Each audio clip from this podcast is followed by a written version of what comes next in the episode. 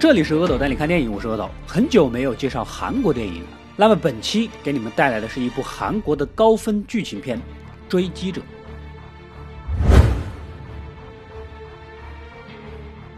故事发生在喧嚣的首尔街头，一个应招女郎在约好的地点见到年轻男子后呢，两人驱车七弯八拐的来到了这位嫖客的家。然而许多天过去之后，女郎的车依旧停放在原处，满是广告贴纸，人呢也再也没有回来，显然是已经被杀害了。我们的男主算是小姐妹的背后老板，平时负责接电话派活，顺带保护姐妹们的安全。他以前是个刑警，因贪污被踢出了警局，靠着以前同事的邀请，生意也倒过得去。眼下他手上的两个小姐妹就这样无缘无故的消失，我们知道是这个凶手杀的，但是他一直认为是不想做跑了啊。路上又接到一个电话，一个客人对妹子不满意，男主只能强行叫来手上的当家花旦阿珍。阿珍呢、啊、长得很漂亮，平时很听话乖巧，不过不巧今天感冒了，但为了不暴露自己是单亲母亲的事儿，也为了保护小女儿，只好稍作打扮，按要求去了指定的地点见面。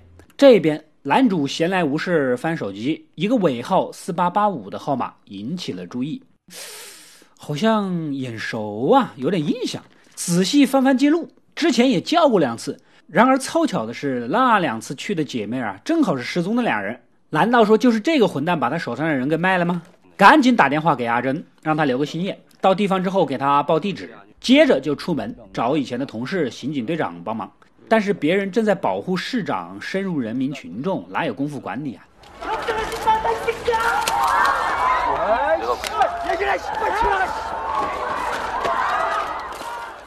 这边阿珍心里有数，按照说的暗暗记下地址，等进去之后假借机会进厕所，就准备发消息。然而似乎是在地下室的缘故，信号不好，短信根本就发不出去啊。再瞥眼一看，浴室里面好像有沾着血的女人头发，难道说这里杀过人？这才知道问题的严重性。阿珍定了定神，借口回车上拿点东西，但是大门已经被锁住了。凶手呢也露出了本来面目，直接绑住，然后用铁锤凿子之类的东西啊，准备动手杀人。阿珍是拼命的罗腾挣脱啊，几次都没有得手。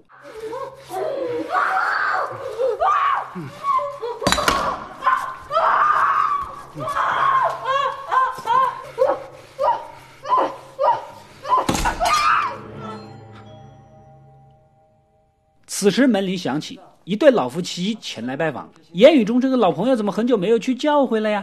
显然这个房子也不是凶手的了，估计是杀了房主之后鸠占鹊巢。一开始他假装没这人，但是回头一想啊，不能放他们走，既然认识很快就会暴露，将这俩老夫妻骗进去，直接就锤死了，然后将他们的车开远一点，找个地方停下解决问题。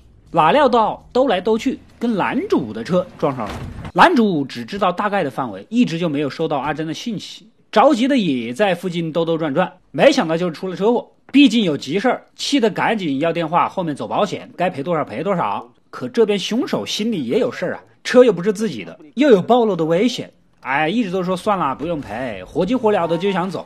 男主瞥见这人衣服上带血，毕竟干过警察，难道他就是凶手？立刻拨通了尾号四八八五的电话。啊，十三个。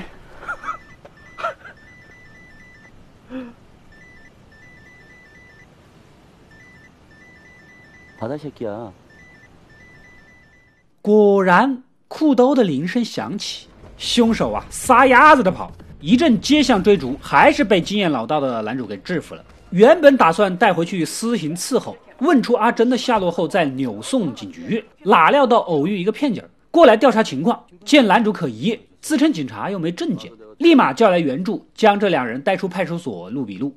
男主呢一口咬定这个人将自己手下小姐妹给卖了，没想到凶手当口否定，没有没有没有，我是把他们杀了，杀了九个人。派出所解决不了啊，通知刑侦科。我们的刑警队长也收到了消息，事关重大，立刻跟警务官过来接收犯人。男主没犯什么大罪，加上刑警队长的担保，直接就给放了啊。这个时候男主呢开着之前被杀的那个老夫妻的车，上面有一串钥匙，应该是凶手的，马上叫来了跟班小弟，让他用钥匙在之前汽车地点的附近呢、啊、挨家挨户的开门，只要能打开的门，然后又有地下室这种信号差的环境，应该就是阿珍的所在地了。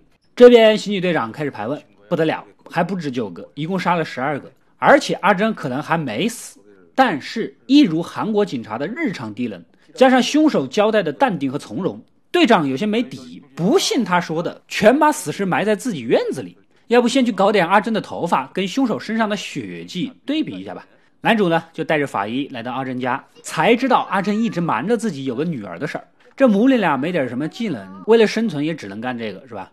男主于心不忍，决定带着小女孩在身边，至少有口热乎吃的照顾着。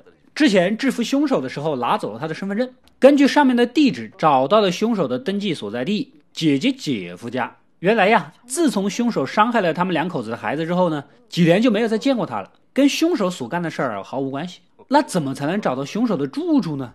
男主灵机一动，来到街头收了一波别的应召小姐的名片，找到其他的皮条客，看看是不是每个被这个四八八五号码招去的姐妹都有去无回。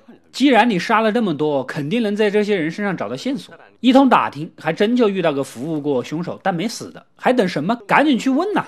另一边，在警务官呐、刑警队长这些人的审问下，凶手只承认杀人，就是不说尸体埋在哪儿。根据他们的法律，如果没有充分的证据，到明天白天的中午时分就得放人。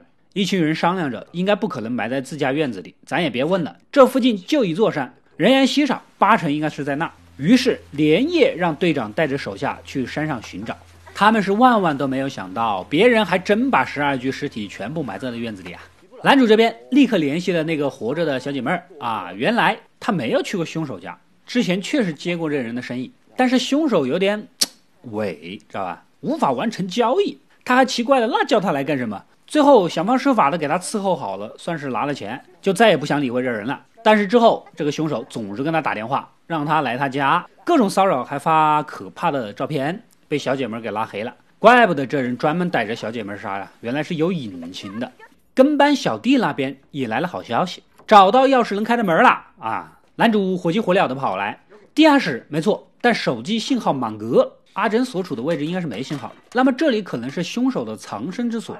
刚一出门就遇到一个脏兮兮的壮汉，似乎就住这间地下室，见到男主拔腿就跑，无比的可疑，应该跟凶手有关系，先抓了再说吧。三人再次在街头巷尾追逐起来。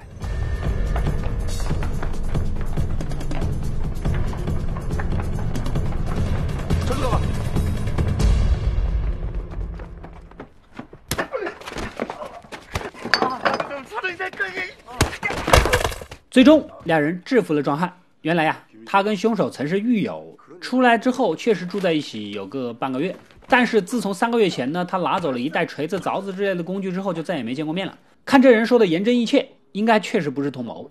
此时墙纸后的图画有点不对劲，男主揭开一看，不得了啊，满墙画的是一个受苦刑之人的躯体，整个氛围无比的恐怖。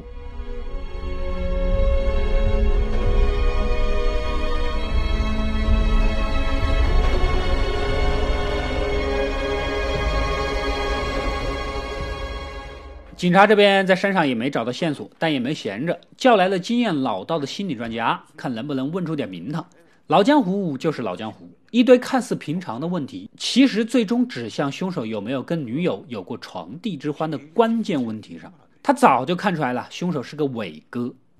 왜요쑥스러워서그래그러지말고얘기해봐요여자친구랑섹스를해본적이있어요그게왜궁금해요지영민씨가성불구인가해서요내가성불구인지네가어떻게알아이거봤어너같은새끼가되게그러니까너성불구지专家直接击中他的弱点，用凿子代表的象形物打入受害者的身体，这会给他带来快感吧？啊，凶手一开始是不承认的，不仅如此，还想气势上压上一筹。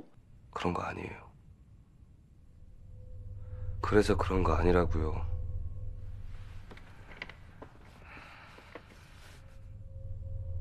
궁금해요? 내가 얘기해 드릴까요? 해주겠어? 이리 와봐요. 내가 얘기해줄게요. 이리 와봐요.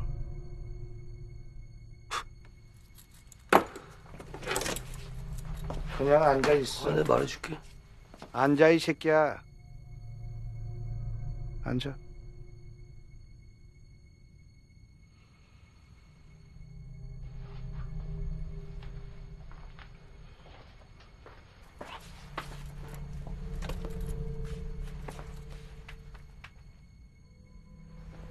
내 말이 맞지? 응? 섹스를 하고 싶은데 몸은 말을 안 듣고 그래서 여자애들은 에이! 이거 뭐하고 또姜还是老的辣，终于彻底击溃了凶手的心理防线。男主这边线索又断了啊！回头一看，小女孩还不见了，原来是看男主跟跟班小弟找他妈找的累，主动去买饭，结果被车给撞了，立刻带去医院抢救。看着这么懂事的孩子啊，男主下定决心，怎么也要把阿珍给找回来。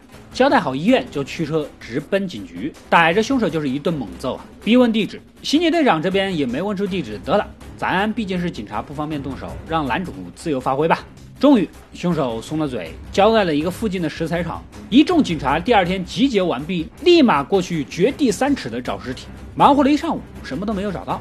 男主本着警察的直觉，感觉不太对，这里离汽车地点有点远。凶手不可能带着小姐妹走这么远啊！小姐妹不产生怀疑吗？他还是觉得应该在汽车地点附近的五分钟路程以内。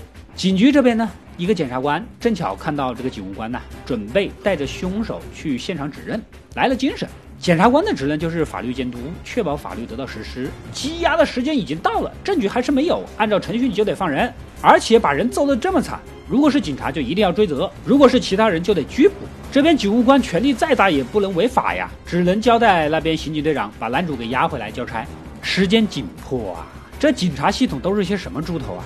被抓的男主趁机搞出车祸逃了，现在就是去汽车地点附近寻找，就一定没有错了。而警局这边凶手就这么给放了，我是有点搞不懂了啊！如果随便杀了人，只要打死不说，坚持熬过羁押期就无罪释放，这真的是韩国的法律吗？那不是嘴硬的人肯定活到最后。不过警务官也不是傻子，派人盯着。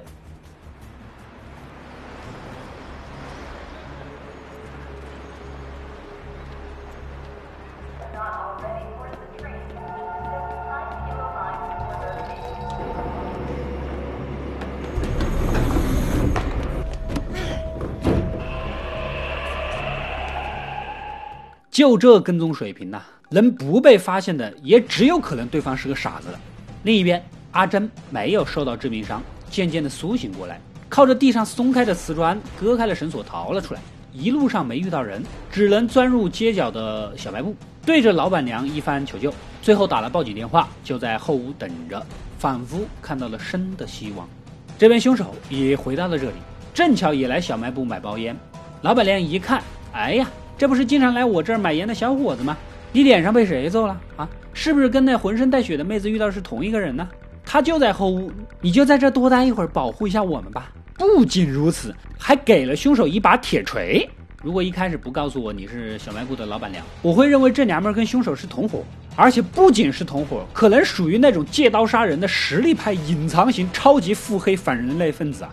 凶手笑了。先锤死了老板娘，然后进屋锤死了阿珍。很多人好奇警察为什么没有来，警察正在睡午觉，睡醒了再开工。而后面跟踪的女警察没想到对方在里面杀人，等觉得不对劲的时候，里面已经血淋淋了，凶手也从窗户给逃走了。可怜的男主终于赶到，看到这一切接受不了事实，原来就在男主奔向这里的时候，阿珍给他打过电话，可惜没有听到。阿珍的死自己完全推卸不了责任，正自懊悔，远处的十字架引起了注意。这十字架跟墙壁上的画像啊一模一样，凶手肯定跟教堂有些许关系，直接进去将凶手的身份证给牧师辨认。原来呀，这个十字架的制作就是出自凶手之手，教会里面有个人跟他挺熟的，就在这附近住，你去问问他吧。于是也就来到了这个宅院，这里就是凶手鸠占鹊巢的地方，吻合汽车地点五分钟之内的距离条件，又种了这么多树，必然院子很大，可以容纳尸体。种种线索摆在眼前，这个所谓的熟人恐怕已经死了。而凶手就在里面。掏出那把钥匙，咔噌一下，毫无悬念的打开了。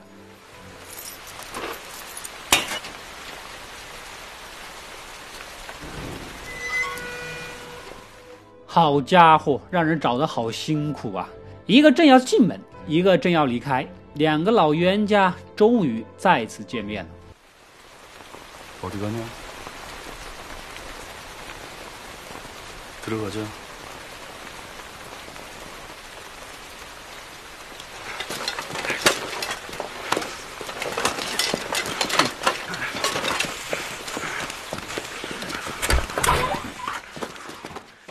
男主无比淡定，进去聊聊吧。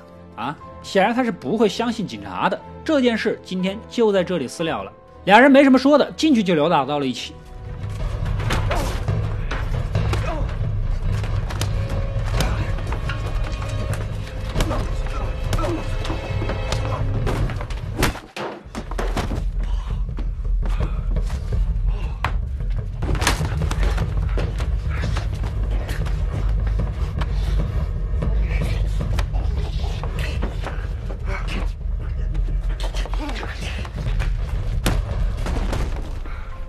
男主靠着顽强的意识、满目的仇恨和对阿珍的歉意，最终忍着巨大的疼痛，将凶手打倒在地，拼着老命的准备直接锤死这个孙子。然而，警察也及时排查，发现了这里，关键时刻拉住了愤怒的男主，这个仇算是没法私报了。之后，警察在院子里果然发现了所有尸体，可笑的是，这个埋尸地点一直都是他们所排除的那个。